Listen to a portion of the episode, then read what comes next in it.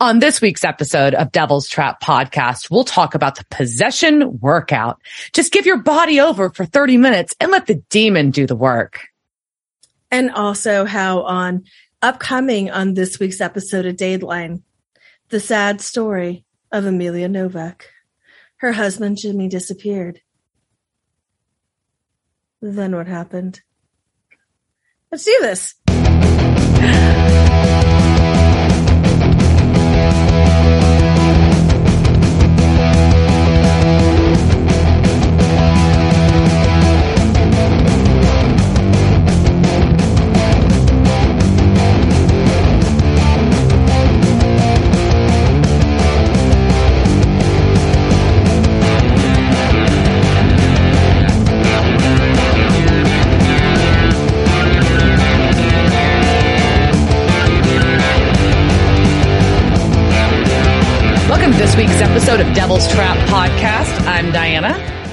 I'm Liz.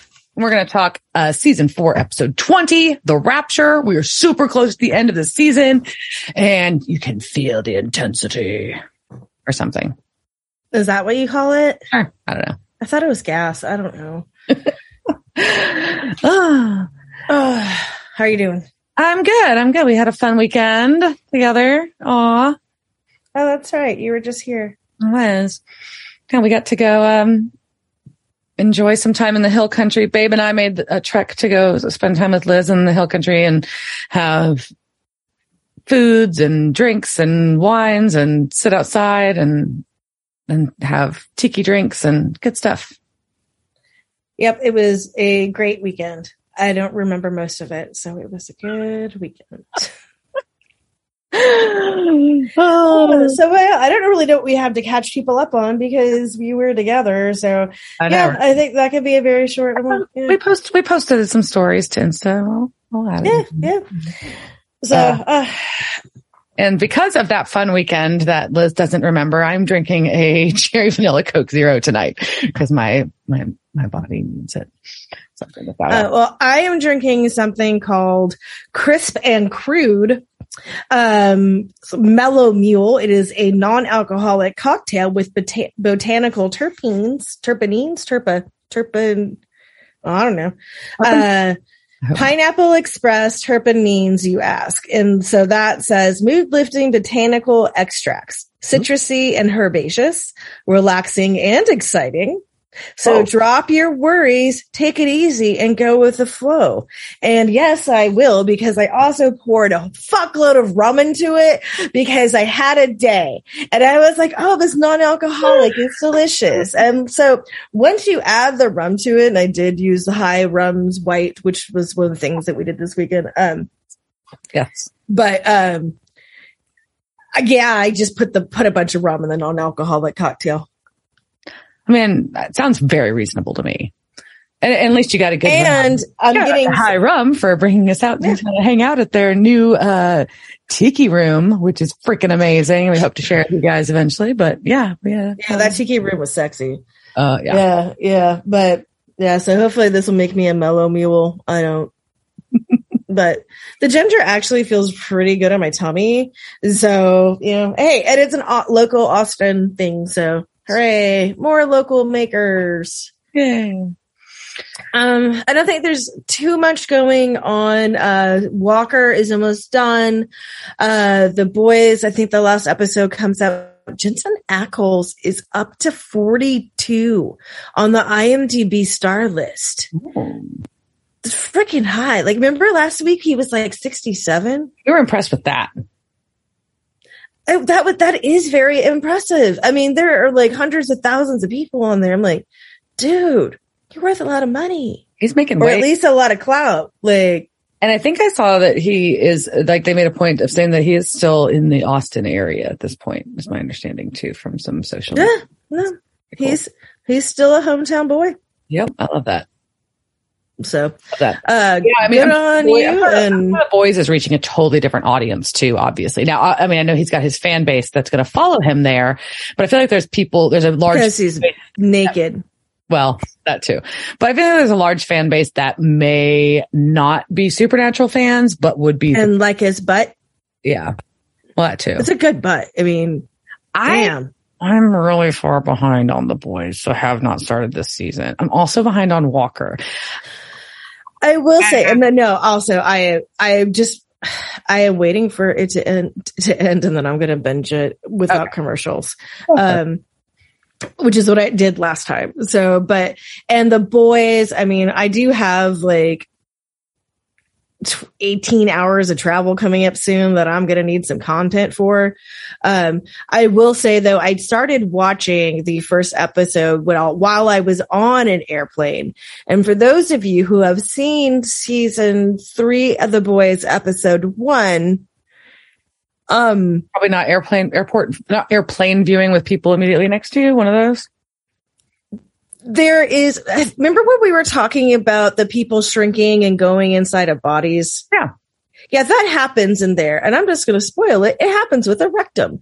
And so there is a very large rectum and the inside of it and a person in there, you know, and like, it is very graphic and clearly someone is getting fucked in the ass while I'm, I'm like looking around. I'm like, hmm, okay.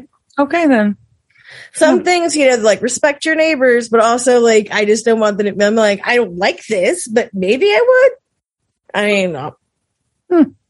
it seems reasonable. Anyways, so, uh, but that does not happen to Jensen Ackles. Nothing goes in his ass that I know of, at least that I haven't, haven't gotten to that. So- if it does, I'm not there yet. Appointment of all of the Wincest fans, apparently. No, but we're going to have some, some moments for, for some fanfic in this episode, I think. So this is the rapture. Hmm.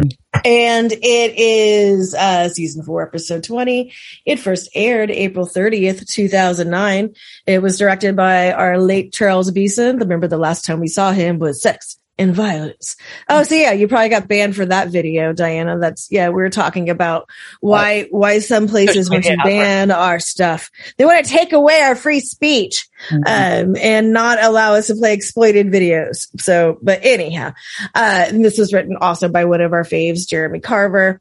And so one thing I think that was interesting, um, that you, people may not know, and this is from Supernatural Wiki, I think, uh, while there wasn't any music during the opening scene, if you have the, um, the closed captions on, uh, it said Creedence Clearwater Revival's Green River playing.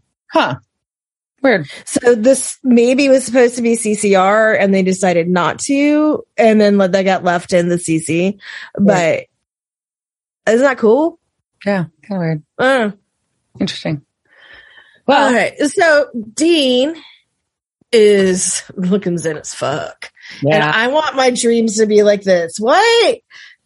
You don't have these calming, relaxing dreams of fishing on a pier by yourself? No, I do not have those type of dreams. I know you don't. Ooh. Uh, yeah. And then, uh, Castiel appears. So now that's how Dean knows he's dreaming and not having a zen ass day at the fucking lake. But, um, and he is, uh, Castiel's very worried, hands Dean a note and says it's not safe and they need to go meet. So he makes this very creepy comment that people could be listening. And Dean's like, You're in my head. And Cass is all like, Yeah, they can be listening. Oh, what? That's fucked up, man. Like, leave my dreams alone. Well, unless like you're going to go in there and you're going to help me out and I'm not going to have any more weird like cat baby dreams and like people will stop chasing me. Like that would be fantastic. I would love that. Cass, like if you can do that, cool. Otherwise get the fuck out of my head. All oh. right. So go now. And so we cut to him going now. Yep, Sam and Dean are going. They found another um, abandoned industrial building because there is no shortage of these in Supernatural. There is not, and apparently, um, the the boys and Misha got into some some shenanigans, and were breaking some of the windows in the warehouse just for the fuck of it, and they got in trouble. Oh, Bad, bad boys. bad boys. Um, but it's been this building's been extra fucked up, uh, and obviously recently. So they are supposing that there may have been some kind of a fight, and there's some symbols in blood on the wall, the same ones that were used to send an angel back. And doesn't this feel very CSI to you? Like I'm getting this very procedural walkthrough moment of like, well, I posit there may have been a fight here. I'm like, no shit, Sherlock. Of course there is a fight here. And then like, and Dean's just like, There's electrical wires sparking behind you. Obviously, that means there was a fight. We're watching television. Duh. yeah. And then like, he's got this flashlight and he's like, check it out. And it's like, look familiar. And it's like, I almost like want them to take sunglasses off and like wipe them at this point. but, you know, um, after they find the sigil on the wall, which Dean's like, whoa, haha, I recognize this because he is Sherlock. Yeah. They find something in the rubble and it's not good. No, it's not good. It's Castiel unconscious. But is it Castiel? No, no, no. It's Jimmy the vessel because Castiel is gone. Cass is gone. Where has Cass gone? We don't know, but we know that Jimmy's hungry. Hungry AF. hungry. It's been months. That is just mean, by the way, Castiel. You take care of your vessel. It does just make, I don't understand the vessel. I don't understand. Like, like it can like come back to life, but you don't have to feed it. And then like if it's got a demon in it, this blood's gonna go. I I don't understand this. I just don't. So how come it's like a Tamagotchi character? Like you've got to like is that what the name of it. Tamag- Tamagotchi. Uh, Yeah. Yeah. And you know, it's like you've got to feed and water them or they die. Like, isn't the same thing true with your vessel? Like, I would think so, but there was an episode of Bob's Burgers recently with one of those, and it was really funny. I'm sorry, it's extra funny to me right now. Um, yeah. but yeah, so they're um, they go back to the motel, and the brothers are just like watching, and they're like, "Uh," but they're what, what happened? But Jimmy's like, "I don't remember. I just had a flash of light, and it was kind of like being strapped to a comet, and that's all I got. I don't know what he wanted to tell you guys. Thanks." I'm just getting Yeah. it back from Pontiac, Illinois. I want to go back to my family and kid. Yep. So Pontiac, Illinois is interesting because this is the town near where Dean was buried and came back to life at the beginning of the season.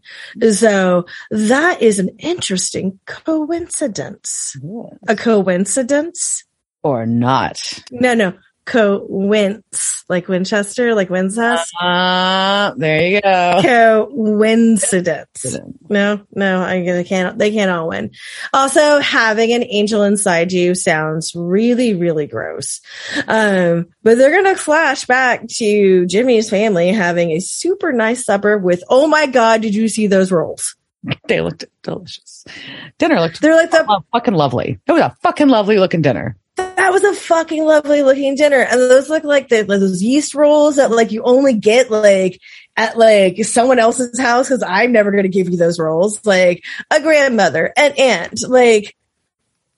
Or I don't know who else has those roles, That's but it. That's not like something like church, uh, someone dies and like you're at a church and like, but yeah, I'm never going to get those roles except those occasions. So yeah, good, good on you, Jimmy. And yeah. So, but Jimmy passes out on the recliner like like like dads do after oh, dinner. oh, and one of the things they're very pointed to point out that Jimmy's make sure they say grace before Oh, they yeah. have dinner. Very important. Yes. Yep. Um, so he goes and passes out in the recliner watching TV like you do. Uh, and then the TV goes to static, which we've all learned also by now is always a bad sign. Just- yeah. I And mean, your cable could be out. Power could be going out. You know, like you could be hacked. could be, Could be a poltergeist. Could be a little ring girl about to crawl out of it. Oh, she scared me. I don't like that. Uh, and then there's a, he goes to check it out, try to fix it. There's a piercing sound and then he has a seizure. Yeah. Yeah, that's not good. No, this is very, I'm like, this is not good. Uh, and also like the eardrums getting out after Babe told me the sto- told us the story of his eardrums like Yeah. bursting on a plane. I'm just like poor poor Jimmy in his ears. That sounds that sounds bad. So Sam, like now we're gonna go back to Sam and Dean kind of debating what to do with Jimmy, and Sam wants to take him back to Bobby because there was angel on angel violet, which does sound much like that fanfic we talked about last week. sound like that. It does sound like that. But like the whole thing is kind of funny because Dean's like, no, just send him home. Fuck it. Whatever. And Sam's like, nah, well, Dean's go to Bobby's. Because he's our only lead also, not just because he's worried about angel on angel violence. And, uh, and Dean points out quite, quite rightfully here that you remember when our job was helping people, helping them get back to our, their families? And here you are saying, no, we can't let him go back to his family. Now, to be fair, Sam does have a point. It's not safe for Jimmy to be just like out in the world if people know that he was inhabited by an angel recently. But this is one. That's, that's not his motivation though. Like he's just like, no, I want to, I want to use his little meat suit for my own purposes. But right. and this is just more indicative like what last episode we had the same problem where we had seen um they had a potentially a new fucking brother and Sam's like, no, it's cool. He's a meat. He's bait. It's fine. No worries. Not really like, oh, we need to look after and train our new brother. Yeah. Yep. So yeah, uh, so they tell uh, Jimmy that he can't, that because the demons, he can't go home and he is not fucking happy about it. He's like, I've done He should- bullshit. He's like, I, I'm done. Too much. This is too much. I feel like that I've heard that from like every person I know, like in the past like month. Yeah. This is too much. We feel you, Jimmy. It's just too much. We're done. We're done. Just done. He is Done. spent. But he's like, I want to go back to my wife and kid, which is fair.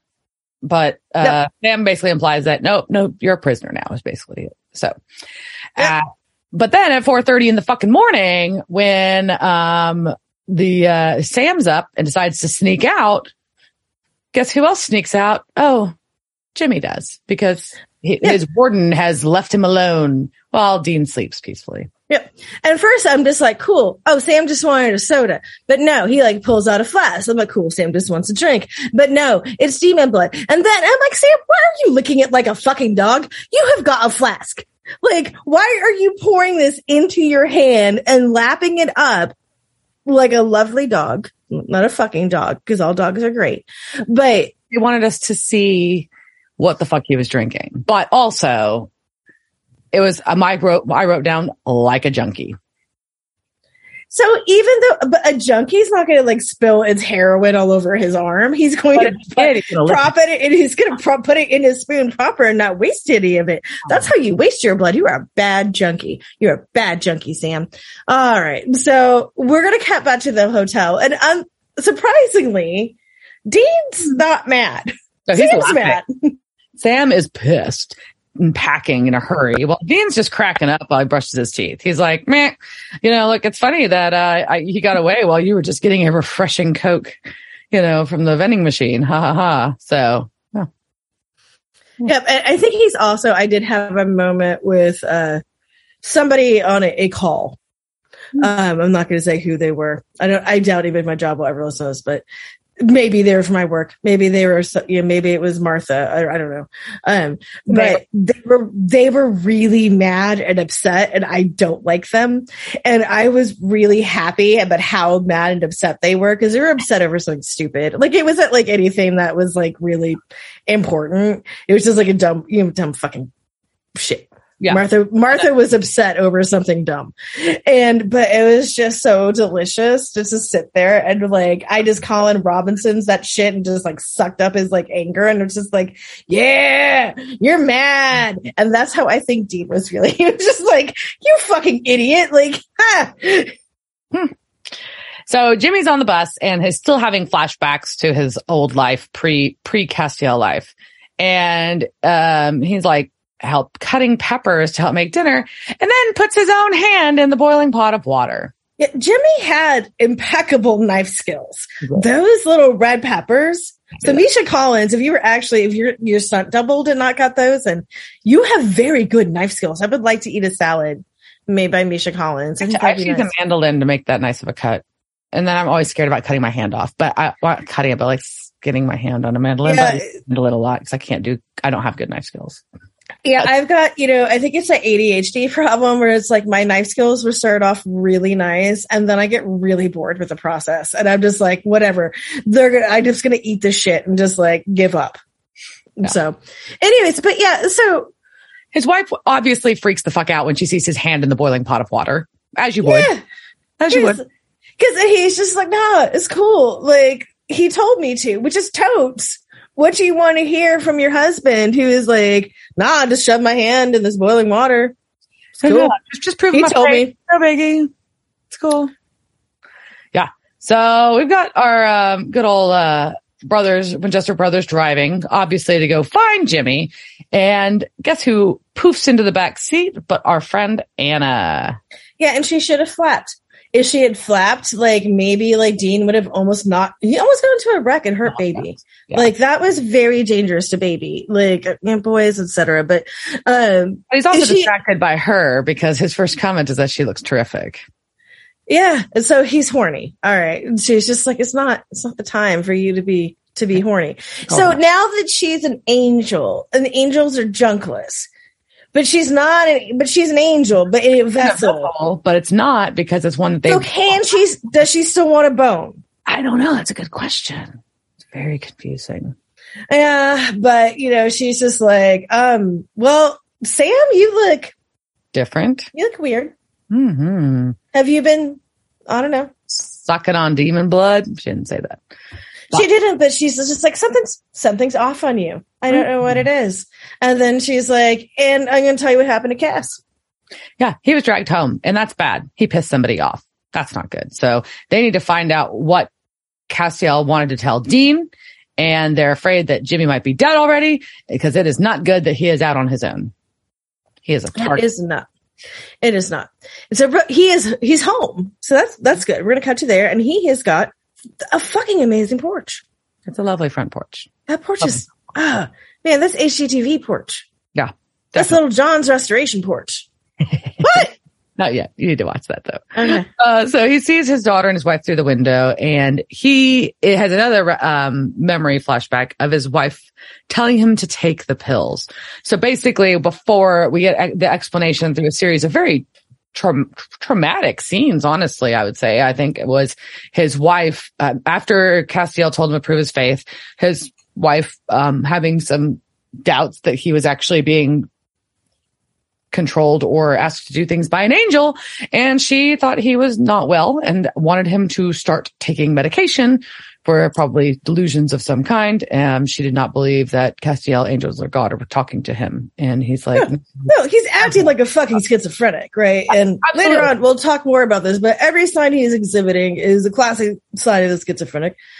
Liz is not a psychologist. Uh, she does not play but on TV. She just reads a lot of shit and makes up her own opinion about shit. Anyways, so, um, it's, just a very upsetting scene. And, and like, it is because you know this is a real scene that happens all the time, and it's really upsetting, but also kind of funny. But you know, um, and but he goes out and he's just like, "Leah, you got to take your meds, or I'm going to take my kids and flee," which is what a reasonable woman does. Yes, absolutely. And he um begs for Castiel for an ex, you know, basically don't let me lose my family. That's it. That's all he asks before he, you know, let, refuses to take the meds. Is So he just doesn't want to, don't want any harm. He want promise they're going to be okay. And then there's a swirl of light. And his little girl walks outside and says, Daddy. And he turns and says, I'm not your father and walks away. Yeah, and I think you know one thing I really appreciate though when he's outside oh. and he's yelling at the heavens and he's just like you know tell me what you want, please be specific. Like you know like is that is like all like all I want for the universe is like tell me what you want. Like and anybody like if it's like if you go to a tarot card reader, you go to an angel, you go to a priest, a pastor, whatever floats your metaphysical boat. Can you be fucking specific? Can you just put it out so I can make a plan about what I need to do. Yeah. Um, cause you know, like if Cass had been specific, then, you know, he could have like put aside some money, like made some advances, make sure that Claire was going to a good school, that, you know, the, the boning agreements were worked out. Like who is Amelia allowed to bone? Can she bone Roger? Like that's the best friend. Can he sub in? Like, is that fine? Or does it, can it only be stranger with like no emotions attached? So she's just waiting there for him. Like these things have to be worked out. But Cass is a dick. Could disappeared for a year. Yeah. Yeah, all that shit. But Cass is just like, nah. And then like turns to the little girl and scars of her life by suck it, I'm not your father. Yeah. I was like, oh no, oh no. I mean, Yeah, that's not scarring at all. I was like, oh, there, that's the uh, that's the twist of the knife there. So anyway, so Jimmy is smart enough to not walk into his own house that he's just re-arrived at. I will give Good him. choice, Jimmy. Good ring the doorbell. Don't just walk in. Good call. Good call. Good call. Uh, and she is wife is obviously really upset and kind of she tells him that they stopped looking for him and kind of implies that they may have assumed like assumed he she says she says I we thought you were dead. I think like and I'm like and then I was like, wait, how long was he gone?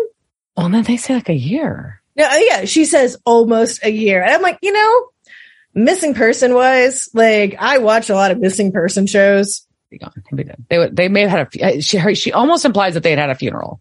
but at a year, like unless she wants to like you know, unless she wants to get remarried, like or she killed him, like if she was like, yeah, we already said you were dead, I would assume that she had killed him and she'd probably be in prison for like the false murder of how was she explaining what happened to Jimmy Novak, right? Like Well, if he walked away and they had like the footprints in the Oh my god! Could someone please make the like the Dateline episode about Jimmy Novak? I wonder if anybody's done that in fanfic. If if that fanfic exists, I Amelia Novak got trial. yeah, or just her Dateline episode, right? Like he was gone for a year. They assumed she was dead, and then like they go into his whole thing, and like Amelia had like a secret lover, and you know they're like all these things that they come in, and they keep thinking it was her, and then it comes back that he wasn't dead at all. Damn, just walked away with his big meat suit. vessel. well, yeah, he went. He had a psychological breakdown and walked off. Is what happened. But yep, yep, yep, yep, yep. So, anyways, Excuse so he, his excuse for his departures. He does say he was in a psych clinic and he wanted to get straight, uh, but he's okay now. And she's like, no, no telephones. Mm, mm, got a point. Got a point. Yeah, also, if you have a crazy ex and they have like told you there were things like whatever they were possessed by. Or, you know, things and they go away for a year and they pop back and all they go, I'm fine now. No, politely ask him to leave and to telephone you later and he will talk. Because what's about to happen is going to happen. Because he's Uh. just like, well, I can, I, I mean, cool, I can come home now, right? Yeah. And he's just like, no, I was just totally confused. I thought God was calling me, but I was wrong. I'm an idiot. The only thing important is my family. It's over now. Uh, I just want to be home. I just want to come Can I eat your food? And yeah, and that too. And she's like, mm, not yet. Yeah. So he invites himself to dinner. So this dick has been gone for a year, shows up at his ex-wife's house, who is not even his ex-wife because like she's probably a widow and she was able to file that, right? So, and then it's just like, bitch, make me a sandwich. I mean, sounds reasonable. Ah. So Oh. in the meantime, we've got Sam calling Ruby and he is leaving her message freaking about being out and I need more. His eight ball has run out and it is six o'clock in the morning and he's like either going to need to get some more he has to go to bed. I've seen a lot of television. So yeah, that's what's happening to Sam. All Yeah. right. And so he's junkie. He's just like, he's spiraling, but we're going to go back to, to the Novaks. Yeah. And they're having sandwiches with milk for dinner. What? Yeah. What? That- I know. I was really upset about this. Glass of milk in a sandwich for dinner. Like the sandwich think- is lovely. Don't get me wrong. is But, that just shit the people in the Midwest do? I feel like that's something like in Illinois, like, I- yeah, I know people from Water. Illinois. oh, boss. So the, I just it was like, yeah, they just be like, "This is our wholesome dinner. We're gonna have some milk."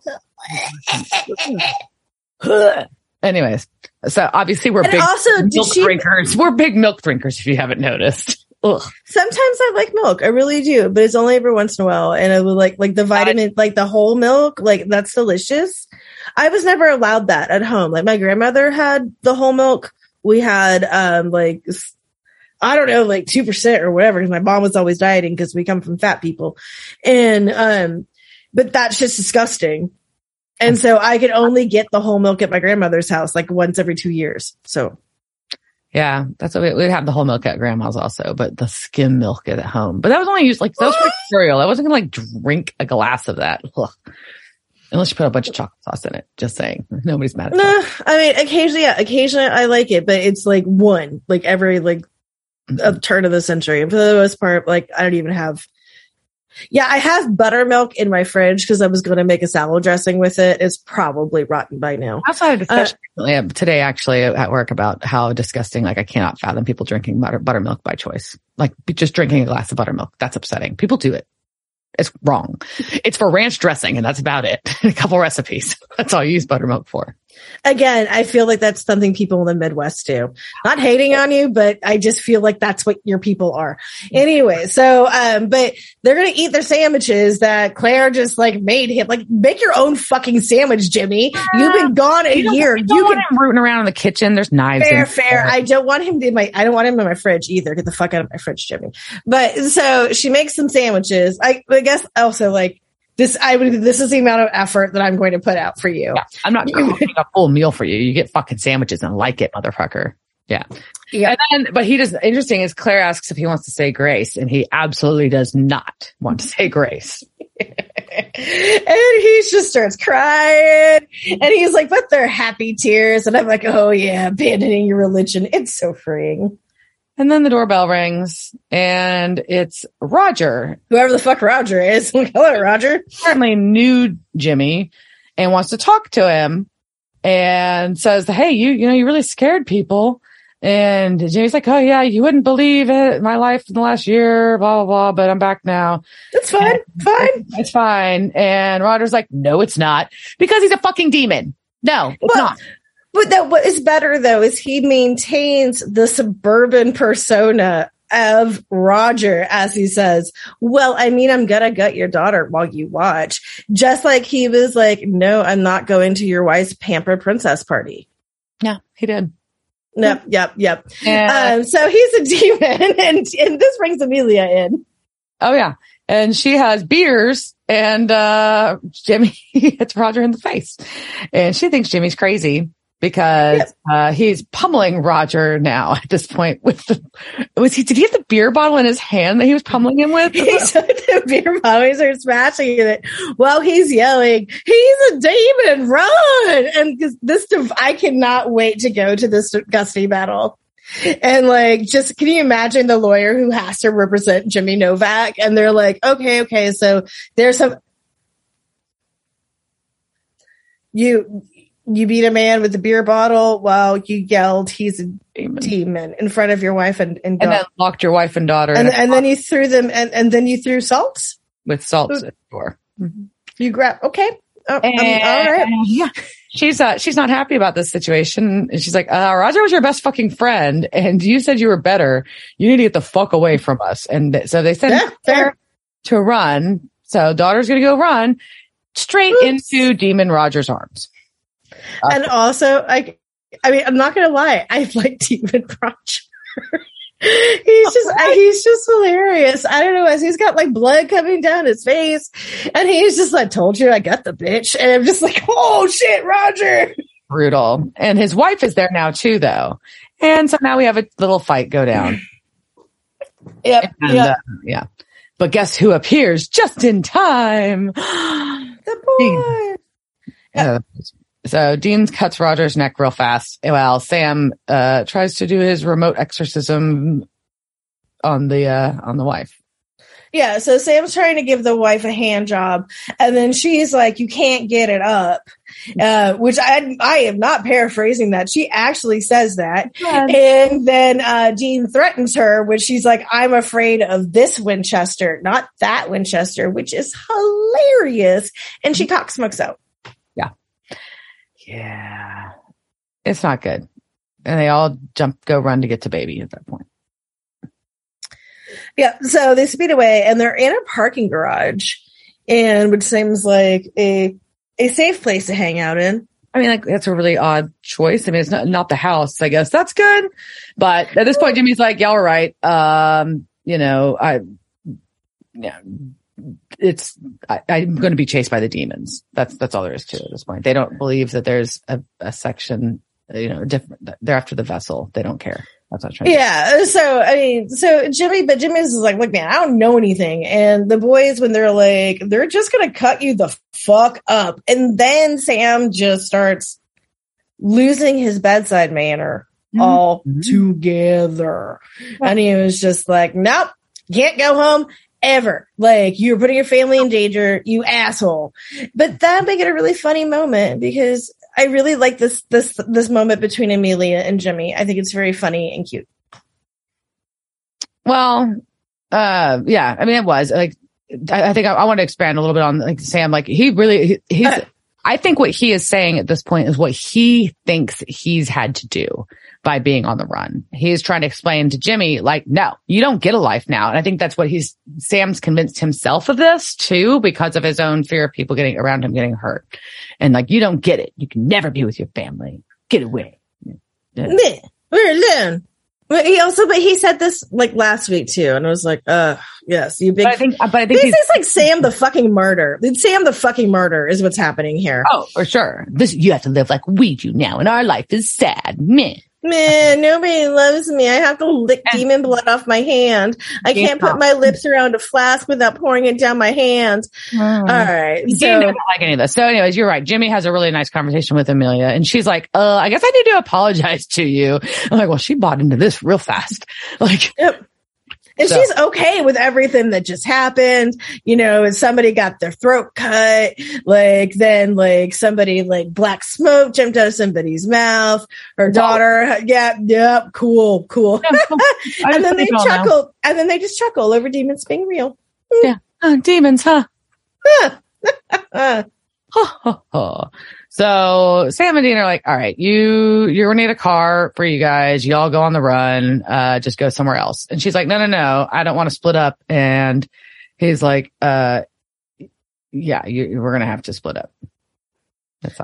Yeah. And then so like he also is a dick and does not tell her for how long, right? Cause she's yeah. like the same question that he had asked earlier.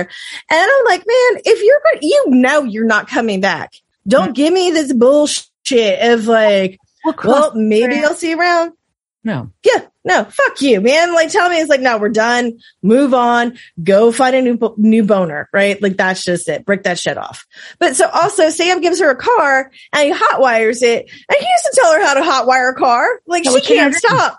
Yeah, She just keep going. Yep. Like, uh, not, wherever. Yeah, wherever Carl and Stacy are, I hope they're close. I hope she doesn't need gas. Right. And Claire, as Sam, Dean, and Jimmy drive away and baby, Claire, daughter, doesn't does not understand why Jimmy, her dad, is leaving again, which is fair. They've kind of left her out of like all of this, which is a little bit disappointing. Like she's like a tween; she can pro- she needs to fucking know at this. Eleven, yeah, you know. So then we realize, nope, nope. Amelia's a goddamn demon now. Yeah, after she like horrifically backhands her and calls her a little bitch and that backhand too is like, oh damn. like, damn. Yeah. Yeah. So uh, we find out that she's possessed. So I think it's time for us to talk about we're back to demon possession. We love a good demon possession. It's been a while, right? Yeah. So bring us some lore.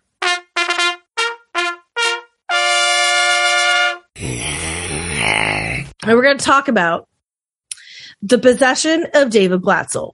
Or no, the possession of Arne Cheyenne Johnson. Oh no, no, it's the AK, also known as the demon murder case. Ooh. So we're going to start with the murder because I said so. And so we're going to go back to 1981. Hey, it's good year. Yeah. Yeah.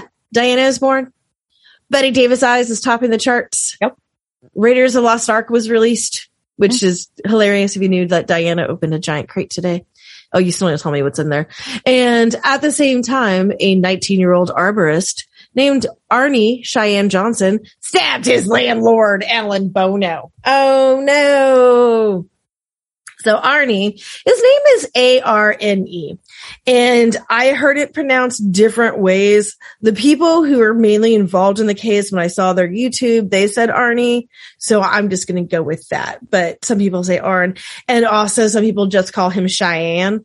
Um, his sister calls him that, but I really like the name Cheyenne. So I'm going to call him that.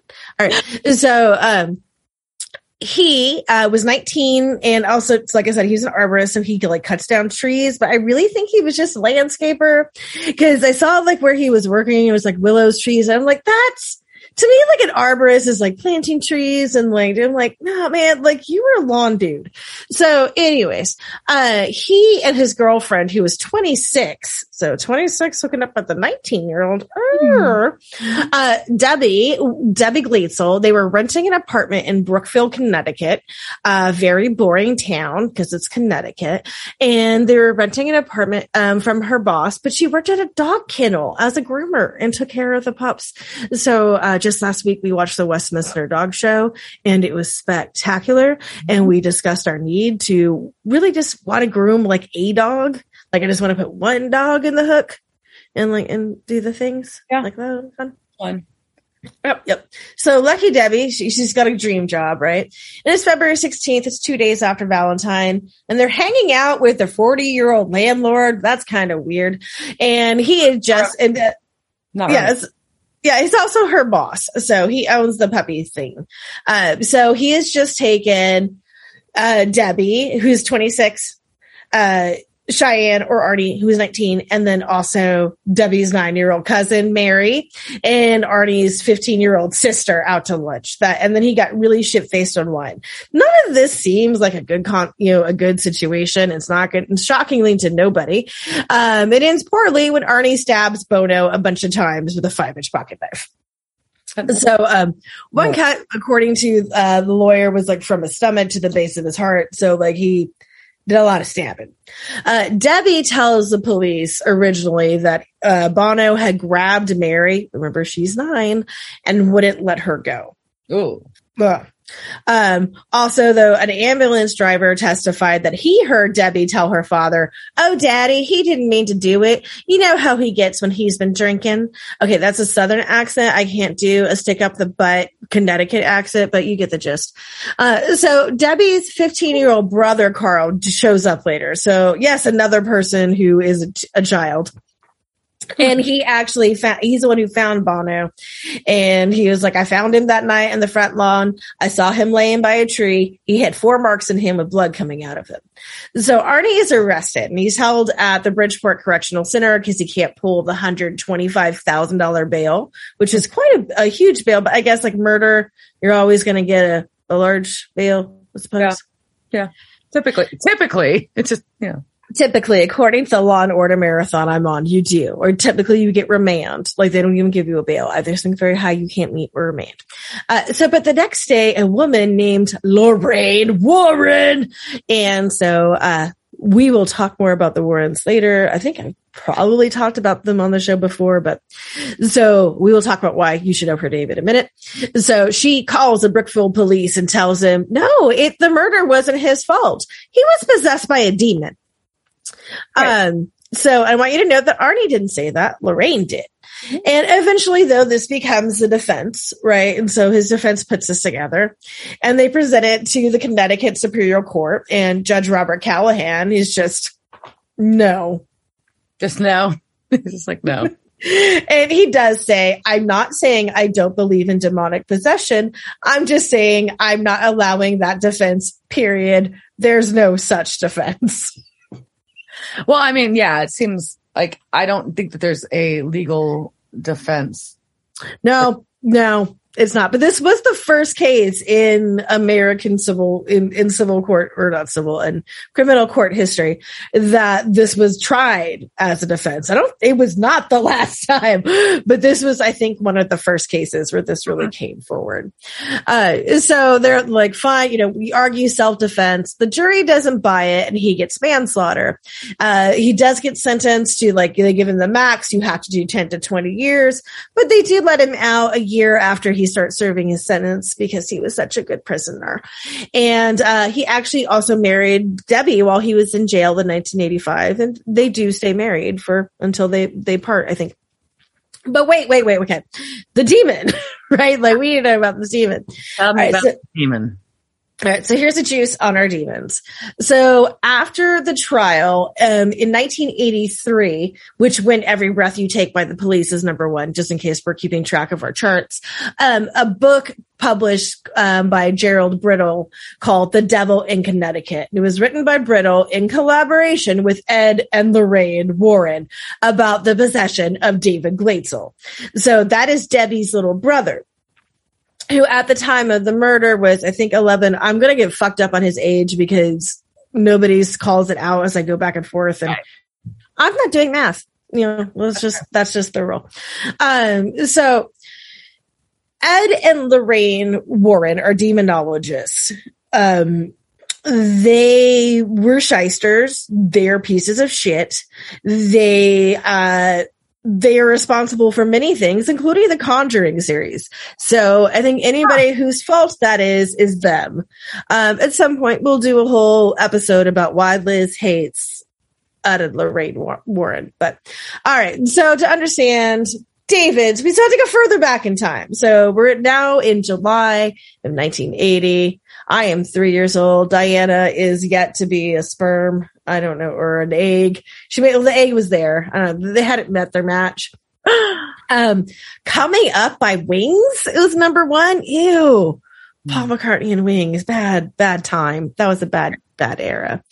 Um, and according to Laura, this is according to Ed the David was possessed. And the reason he became possessed was because his mother and his sister were fooling around with witchcraft. no, not the witchcraft ah! So apparently they met some people while they're up in upstate New York snowmobiling, like you do, like people in Connecticut do.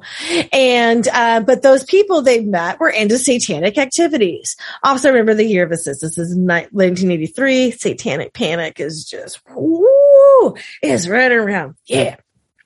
So they're like, yeah, they met up with these Satanists and they had, they go back to their house and they turned on the mother. And so I don't know, somehow like they end up looking for a rat and the rat becomes Satan. Whatever. David ends up starting to see shit, right? So he satanic tells his rats. what? Satanic rats? Satanic rats. So satanic right, satanic rats. Yeah. yeah. Oh, there for it. Yeah. I'm here. Uh, so I kind of get confused which house this is happening in. I think it's in the Glatzel family home, like with the mom Judy and the dad. So their mom's name is Judy. And she says in the book that David told her that he saw a man with big black eyes, a thin face with animal features and jagged teeth, pointed ears, horns, and hooves. Hmm. And the apparition. It's always the hooves. The Hooves. The hooves. Uh, so, and this, and this thing says, beware. So, uh, but David keeps having night you know, visions and he starts having them during the day. Debbie's like, Hey, Arnie, can you move in? I'm scared of my brother. Her parents summon a priest to come in and uh, nothing changes. Now David's a guy, the guy that he's seeing is now an old man who's got coarse, ruddy skin, a white beard, and wearing a flannel shirt and jeans. So now he's being haunted by like old man. like an old lumberjack, I guess. Like so, an old lumberjack is haunting him. Connecticut, they call it trees, right? So yeah, sure. Yeah, yeah, yeah. Um, or like a fisherman with the coarse ruddy skin. Like it sounds like a saint. Like maybe he's like an old, like ah, you know, like fisherman. It's Connecticut, so there's sea like there's sea pirates around. There's maybe that was like someone who was like working on the dock. He got a dock worker. Maybe yeah. he got a dock worker. He's being haunted by a dock worker. All right. Um, his night terrors start increasing. He comes up with scratches and unexplained bruises, which by the way, I wake up with that shit all the time. It's called having a cat. And so, but um, th- yeah, so they sort of just like, okay, we need to get some help. We need to get some things by the church, right? And so they call, and in desperation, they call the demonologist Ed and Lorraine Warren, who were conveniently located in a town next door to them. Uh, so beyond being just demonologists, uh, Lorraine's also a clairvoyant, according to Lorraine at least. Uh, so that's helpful in situations like this. Uh, and she said that while Ed was interviewing David, she saw a black misty form next to him, which told me we were dealing with something of a negative nature. Soon the child was complaining that invisible hands were choking him and there were red marks on him. He said that he had the feeling of being hit, which sounds, sounds not fun. Yeah, it sounds unpleasant. He also, I think some of the times may be great. So apparently on one of their, one talk show or something, I, I read a book that was a transcript of something that the Warrens were doing where they had slides, right? And then Ed also during that thing brings out like this toy dinosaur. He has this, this dinosaur model. And he was like, yeah, David had a, a dinosaur like this. And it wasn't this dinosaur. It was just a dinosaur like this. So he just brought out you know, the similar dinosaur, you know, and, you know, he put it down and the plastic dinosaur started to walk. And then in a deep, gruff voice, it said, beware, you're all going to die. Can I, where do you get one? I know, right? I really want someone to make me this dinosaur. Beware. Well, and said it has this little T-Rex arms. I don't know. Um, amazing. And so, and they're just like, it's like, it's like, and Lorraine's like, that thing can't walk. It's not movable like that. Hmm. It was just like, but this also, I was just like, fuck yeah, like you bring my toys to life. This is great. Yeah. This seems so much fun. A win-win. I don't know what's going on. What a cute little demon dinosaur. Yeah.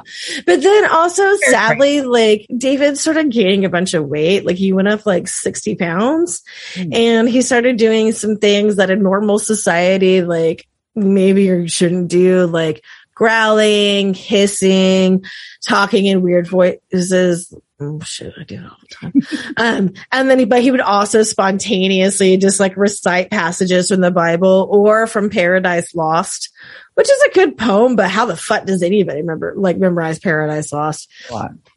And also, this is a huge strain on the family because they have to stay up with him because uh, not only is he having night terrors, he would all of a sudden like go into these 30 minute like frenzies of rapid sit ups. So I'm like, how is this kid like getting fat? Like, how is he not yeah. fucking ripped, man? I've had 30 minutes of core like, like every night.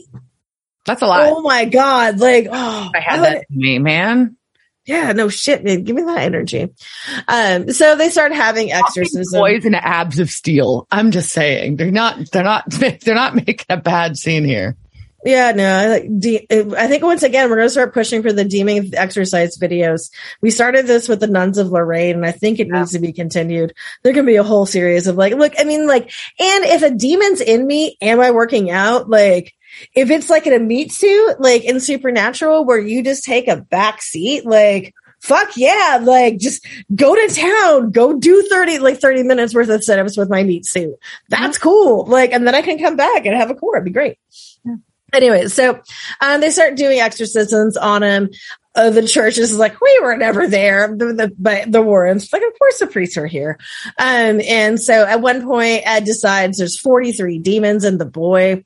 Um, and he was like, I, I, he was like, I had to step out. Like I could, one demon maybe I probably couldn't handle, but 43, oh shit, no, this is hierarchy demon. And there's one in there. It's called the beast. Ooh, the beast. The beast, not just beast, the beast. He gets really mad. And there's something like that on, Isn't there a guy who calls himself the beast on UFC right now? Anyways, go ahead. Probably. Yep. Um, so while the diocese of Bridgeport uh, do say that the matter was investigated, they don't you know so they don't agree that any exorc they deny that any exorcisms was performed. But the priests who were involved and will not comment were transferred to other parishes. But I'm also just like, were they just fucking kids? Well, also the Catholic Church. I mean, you never know because, like, obviously the Catholic Church has problems, like a lot of organized churches. But it is kind of been implied that they really don't. In modern times, they really want to separate themselves from the perception of exorcisms and things like that. So, you know. not according to evil should watch Evil. It's about that. it also just kind of depends on which priest. Like there's like the one picture of like uh, Pope Francis doing a spontaneous exorcism on somebody. It's very controversial. Um, so anyhow, um, so according to this book, in August of 1980, um, I think Wings is still on. Sorry. Uh, so Arnie picks a fight with the demon in David and he starts yelling at him, in the name of Jesus Christ, leave David's body, come out of him and take on me. Wait, uh, maybe Aha was around. No, that's like a few more years down the road, but he's predicting aha. And he's like, take me on. Oh, wait, that's not so. Like, he's like, I'm stronger than David. I'll fight you. Leave David and come into me. Oh! So, uh, according to the Warrens, like the second exorcism of David was successful, but they also just said they had five. I don't know. Maybe I should read their book. I don't want to. Uh, so David, at this point though, like David is fine he goes is sent to a private school for disturbed children which does not sound like a great place. Um, debbie and arnie there so like things are still really fucked up here and we're gonna move out. So this is when she becomes a groomer at the brookfield pet motel and she rents the adjacent apartment. But now according to them arnie was fucked up. And after he was like take you know come at me bro. And the demon was like fine fuck you bitch. And like so he did and so apparently like Arnie like wrecked his car and he kept going into trances and growling and saying that he saw the beast. The beast. But he wouldn't have any memory of it, just like David. When interviewed, Arnie's coworkers were like, he was fine. But, but Debbie was like, no, no, he wasn't. So, but also we don't know how somebody is at home. You know, we just, we don't see. Different. Yeah yeah, we we don't see our coworkers, but after you know they, they go to back to their houses, you know. Uh, so she's like, oh no, but he had at least like four trances before he killed Bono. So um, I just I'm sure, or I go back and forth between calling him Bono or Bono. That's his last name, but either one works. So it could be Sonny Bono or Bono or Bono. Yeah, it's fine either way, just picture them. Uh, so later on, like, so this goes on, right? So this, this goes, and they have, like, there's, there's a made for TV movie that's made that has, uh, Kevin Bacon in it. And, uh, oh, what the fuck was her name? Uh, uh, uh, ah, she was, uh, why am I spacing on her name? I used to go, damn it. Uh, We'll look it up later. I'll tell you, but it's on YouTube. It's really terrible. Um, we'll watch it this weekend maybe, but like the sounds bad, maybe we'll try and find it on on Amazon. So, anyways, the book ends up being reprinted in 2006, and at this point, Carl and David decide to sue. And they're like, this was all a hoax, uh, designed by the Warrens because they wanted money. So they sued the author and iUniverse, the company responsible for republishing it, and Lorraine Warren for her role in the researching and writing of the book. But Ed had just died that year, so he couldn't be sued. They sued for four counts of invasion of privacy and one count of libel. And their lawyers wrote that the book contained false and defamatory matter, including but not limited to the statement that David Glatzel was possessed by demons and that Carl Glatzel Jr. was influenced by demonic forces into committing assaults and batteries on members of the Glatzel family and others. Because it's something else they put into the book. Hmm. They were just like, Carl liked to beat up his, like, because mainly because I think Carl was like, you people are assholes. So they're just like, Carl likes to hit his family. Um, Carl, you know, tells the AP, the Associated Press that the Warrens had seized on David's childhood mental illness. He was diagnosed as schizophrenic. Mm-hmm. And he said they saw a gold mine, but he was like, it was living hell when we were kids. It was just a nightmare. I'm not going to go through that again. Neither is my brother. But unfortunately, uh, the lawsuit failed by virtue of the fact that they had facilitated the republication of the book that could not have invaded Carl and David's privacy because everything was already published published and in the public domain since 1983. So, but also what's kind of funny is why Carl is like, this fucked up my life. Debbie is still saying that Carl is just, was just suing to make money. So she was saying that in 2006, saying like she was holding on that this shit happened. Uh, so she and her brother in a fight until she dies which I think is really, really sad. Um, yeah. And so, but they go back and forth. And then in 2021, um, which why that comes into being in a, will become a reason in a minute. Uh, but um, he was talking to Snopes and he was like, nope, nope. Uh, she is the one who was driven by money, not me, not me. So this brother and sister pretty much like fought until she died. Um, Basically, Carl said that um, everybody lived there in those houses and they were fine. Uh, so he said it all piece of shit. Uh, Debbie died in April of 2021. Uh, Carl and Judy, the parents, uh, Judy died in 2011. Senior died in 2018. Lorraine died in 2019. As of February 2021, David was still in Connecticut and Arnie was alive and well in 2019, but he's a recluse now. So nobody knows. Like weird weird, but he also only served a year for that stabbing. But I also kind of think like, I think that landlord was drunk and got handsy on a 90 year old girl and he stabbed him. So possessed a demon or not, fuck, fuck that dude. Yeah. Yeah. Although, like Carl said that because there's a whole bunch of like he's this is so much he said she said stuff. It's great. There's no like the Warrens have pictures of shit, but the pictures are like, look at my dinosaur. Uh, that uh, Carl did say that Bono was clean cut and nice guy. And like, so in, uh, what ends up happening, is this becomes, so the Warrens are like, like I said, they're the inspirations for the conjuring and this becomes a conjuring three. The devil made me do it. So there is a whole conjuring series movie on this. Um, so, but again, so there's so much liberty that was taken with the book and with the movie and, I don't know. It was always fucked up shit, but there someone tried to get a court with this and someone said no. But anyways, demon possession. That's it. Yay. Wow. Woo. Possession. It's so crazy that it was like all that, like pretty recent too, like in the grand scheme of things, not like in the grand scheme of things, it's really sad as it wasn't. We're just that uh, old. You're just that old. Hey, at least you weren't born for some of it. Does that make you feel better? Yes. All right.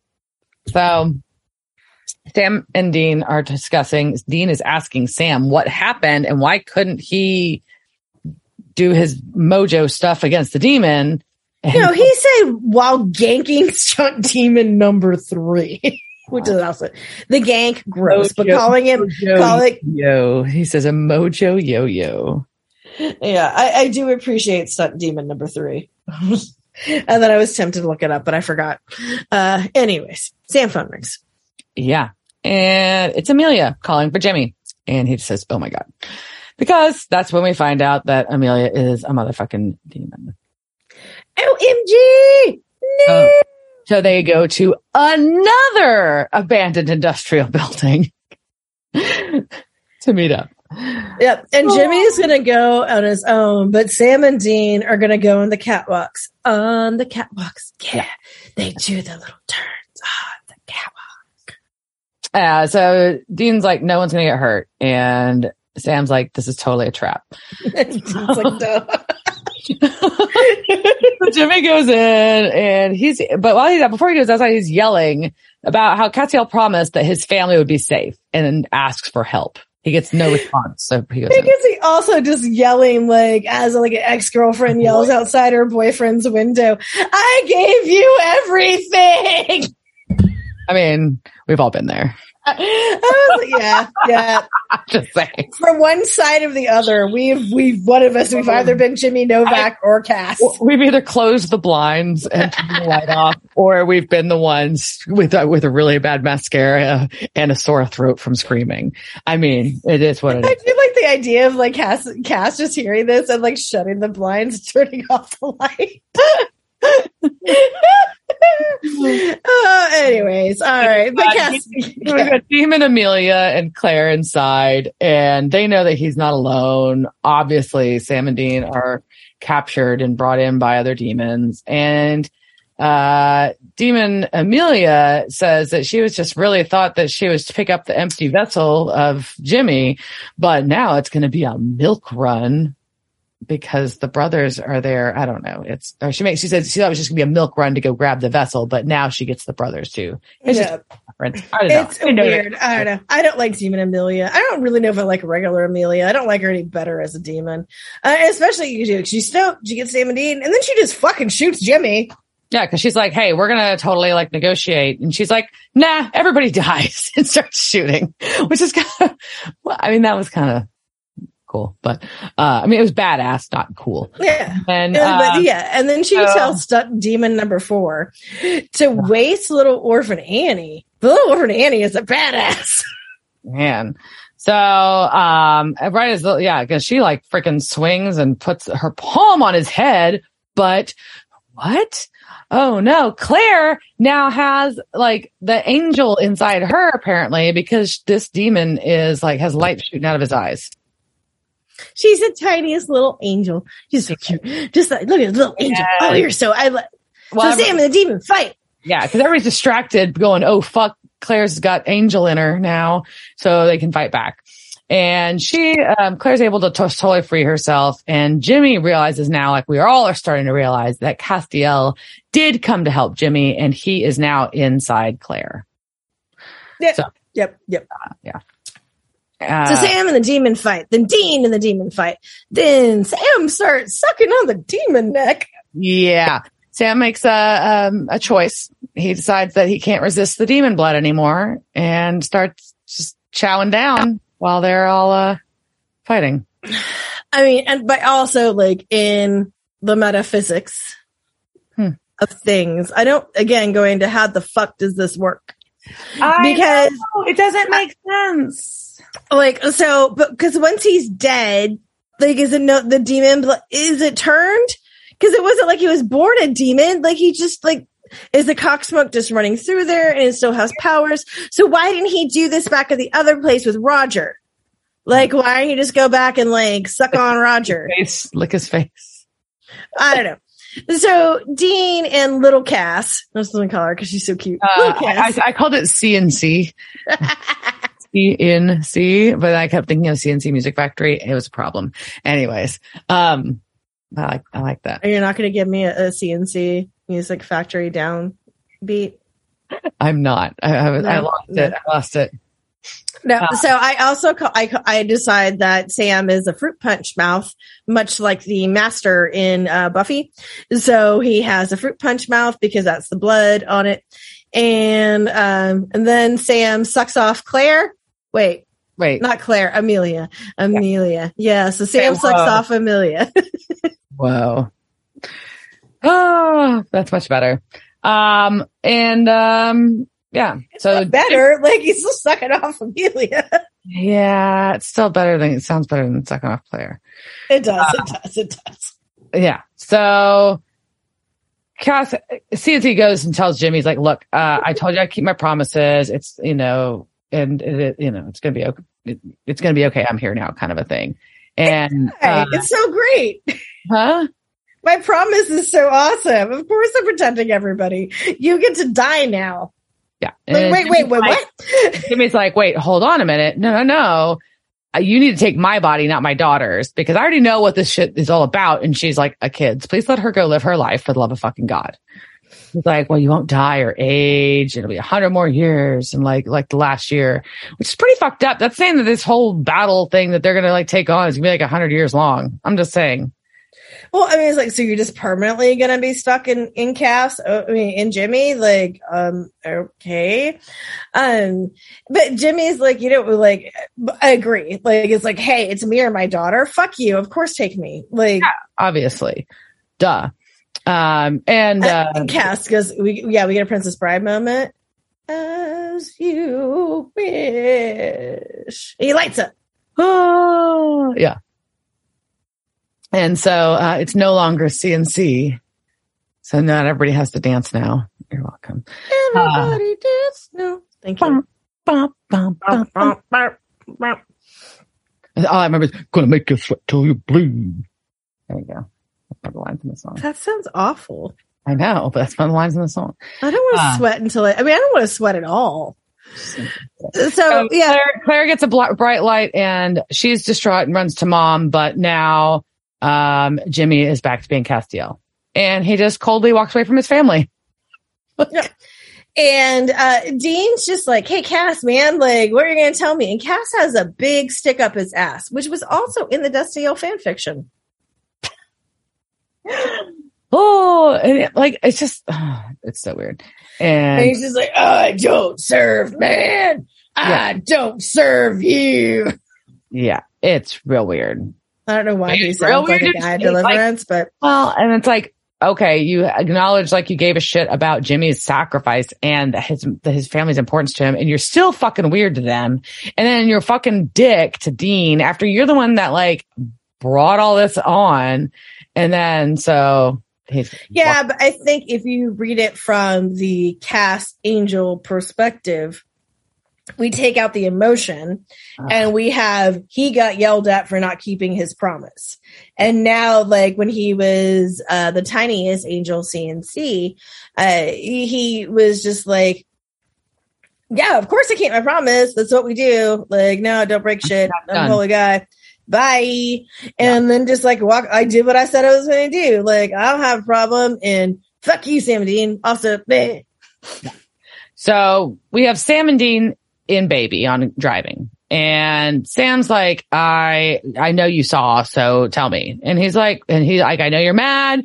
I want to explain myself. Dean's like, no, I don't care. I'm just disappointed, but I'm tired. And so we're just going to keep going. it's just too much. That's what Dean is saying. Like all of us. It's Yeah, too, too much. much. Sam. I'm done. Just done. And Sam gets a phone call. It's Bobby saying, Hey, you need to get my house ASAP. It's about the apocalypse. What? Cool. Yeah. So they go and Bobby is escorting our brothers down to his um, bunker that Liv, Liz loves so very much. Mm, cave. He wants to show them something in the bunker. But hey, Sam. really. Sam, why'd you go in there? And they lock Sam inside for his own good. What? And I- I almost texted you a screenshot of my final notes here, but I wanted to save it for the end. Okay, so my final notes say Sam gets tricked and they locked him up. I love the locking up the monster truck. Who did it first? Vampire Diaries or Supernatural? Mm. Trick question. It was Angel. Finish watching Angel, Diana. I need to get back to watching it. Sorry. So Uh, Uh, but this is like this is a trope we have. I mean, so um, and I re- honestly don't know. Like, I was going to look to see Vampire Diaries timeline and try and figure that out, but then I really would like it. Really does happen on Angel first. So why the fuck do I need to bother wasting? I did not have. I, my time is precious, people. Time is precious. So, Okay. Yeah. But anyways, I do love this trope of like we're just gonna lock you up and then whatever thing, and it's just like the cold turkey version of rehab. I was gonna say, is this is this demon blood detox? It is demon blood detox. Demon, And- demon intervention. It is demon intervention done poorly, like in all those shows that need to get sued for how they're treating their people going into rehab.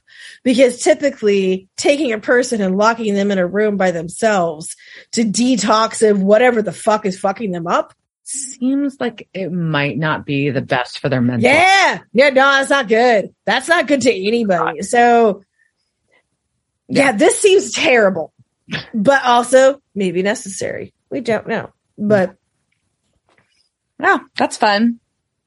so that's how we ended this episode. So what did you think? Uh, well, first, a couple quick notes. Uh, Amelia Novak was Mm. played by Wynn Everett. She, um, is on a, there's a show, it's on Netflix, I think. There's a show called Teenage Bounty Hunters. She's Ellen Johnson on, and I, it's actually pretty enjoyable.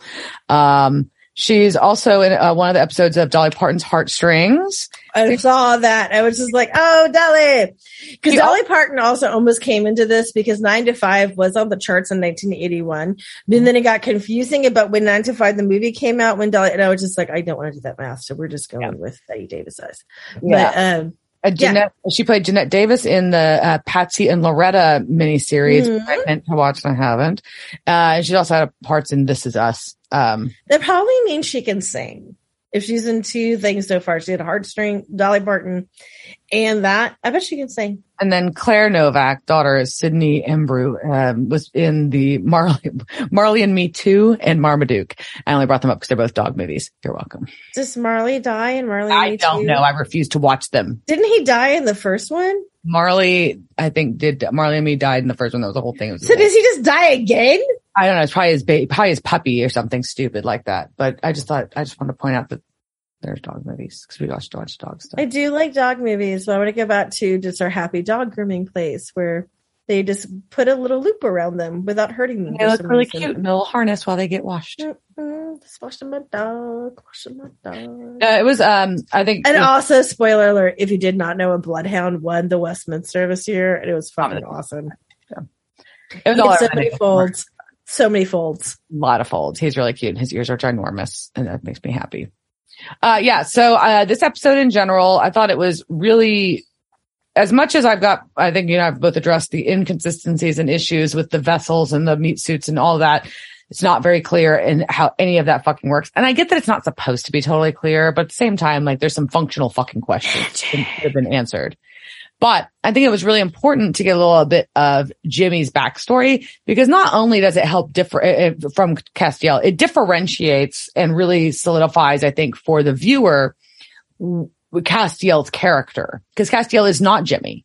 And I think that that was a really interesting, uh, important dynamic. And I also think it probably solidifies the, the, I guess, I guess you'd call it canon of the difference between the meat suits that are possessed not always by choice versus the, uh, vessel of the angel, which is somebody that was open to it and then chooses it kind of by force to be fair, but chooses it later on. but on. they have to say yes, like consent. They have to give consent. Yeah. And we love consent. So, important. So And uh, it- I think that that was an interesting piece of the, I, I guess I'd say like canon for the, um, the storyline of the difference between demonic possession or an angelic vessel. Does that yep. make sense? And I do think also they had to, you know, uh, Dean wasn't going to bust out, um, what, what I think Dean was going to kind of wait and busting out Sam on his bad behavior. Cause I think Dean wasn't certain what Sam was doing, but had to, but like he had to witness it to be able to action anything. Yeah, I mean, it is like we go through this whole episode and then finally end on, you know, this one quick thing. Like it's really fast. It is. if you think about it. Um, but oh shit, Dean knows everything, and he'd been talking to Bobby behind your back, bitch. And him and Bobby are like, "Nah, we ain't telling him. Mm-mm. We're just gonna, f- yep, just fucking locking him up in here. That's what we're gonna do." Yeah. So I think that that was a really, you know, but I think that that was, I think it was critical to Dean's personality that he would have had to have seen it with his own eyes. Yeah, and I think one thing in this episode, yeah, and one thing that gets called out, I think, a lot in this episode and um, in just in commentary about it is, I think this also very much solidified. Not that it wasn't solidified, but solidifies Cass's wardrobe of the this is why the trench coat was there although there's not really explained. And the reason why the trench coat was there is because uh that Kripke wanted John Constantine to be a character in the show and could not get the licensing facts enough. And so he just said fuck it i'm just going to use your costume and change a couple of things. And so it's like John Constantine but i'm not committing copyright infringement. Sure. Fair yeah. use. I mean, they, they There he showed! Jimmy put on, they showed Jimmy put on the trench coat. Um, and it, so that really kind of like, and that's when Castiel really takes over Jimmy's body. So that is kind of a key thing, I guess. Yeah. So yeah, it, um, yeah, it was interesting episode. Yep. So, I mean, this cues us up for the last two episodes of the season. Uh, yeah. Um, So Sam's locked in a bunker. Right? What do you feel like Dean's like state of mind is right now? I feel like, well, I- think it's been an interesting reevaluation, I think, for both of them. Like, we've seen Sam transition into being a little bit darker and less attached to humans and a little bit bitter. And I think that Dean is actually, after his time in hell and making his choices and that he's had to make since then, is kind of gotten not, not in a bad way, but gotten softer. Cause he was kind of just, you know, like the first beginning of this uh, of the series, he was just kind of a fucking douche. I mean, he still's a douche. Don't get me wrong, but like he was like super douche, and now it's like, no, our whole thing is to help people, motherfucker. Like, come on. And I think that he's kind of refocusing on that. I think one like important thing, I don't know if they meant it to be this important, would be that his dreams were not of hell. In his dream, he was sitting on a pier fishing. Um, which is interesting, right? Because the world around them is not calm, and No. yet he's able to go to this nice. Unless, like, eventually, like, because I would have that too. Like, I'm on the calm fishing, and then like something jumps out of that water and eats me, which is probably what's about to happen. feel in, in dream. demon or a body or something crazy. Yeah, like something just pops off the port that that bottom, and the river monster eats me. Like, yeah. But yeah, I, it, but if that's not the case, like I think that's a very interesting. Like we've moved from, especially the beginning of the season, we Yeah, started with nightmares. all of Dean's nightmares, and now Dean has this dream that he's just fishing yeah. on a lake. Find like he's found some kind of a piece a little bit. Yeah, and if you have that, like if you have that CCR Green River in there, which is like you know it starts off like take me bound, like the cool water flows. Mm-hmm. Let remember things I love, like So Yeah. like maybe like he's also just like me at this point, just like, yeah, the world's burning down. I'm just gonna go fish and bucket. Yep. exactly where I'm fucking at. All right. Uh, so we have two episode, two more episodes coming up in season four, uh, which is exciting because I love the season. Mm. And going to season five. That shit's gonna happen then too. And then we have like twenty thousand more seasons to go. So you're never done with us. No, right, we're here. Anyways, cheers, Dirk. Cheers, bitch. Devil's Trap Podcast is part of the Ship It Studios podcast network. Thanks for listening to this week's episode of Devil's Trap Podcast. Be sure to follow us on Instagram, Devil's Trap Podcast, Twitter, Devil's Trap Pod, or you can email us, Devil's Trap at devilstrappodcast.com. Don't forget to subscribe, leave reviews, and share it with all your friends. We're available at all your major podcast listening devices, or you can always find us at devilstrappodcast.com. Thanks. Devil's Trap Podcast is a Don't Be a Dick production. Meow. Intro music, arrangement and performance by Dave Cox. Piano arrangement and performance by Bobby Orozco. Meow.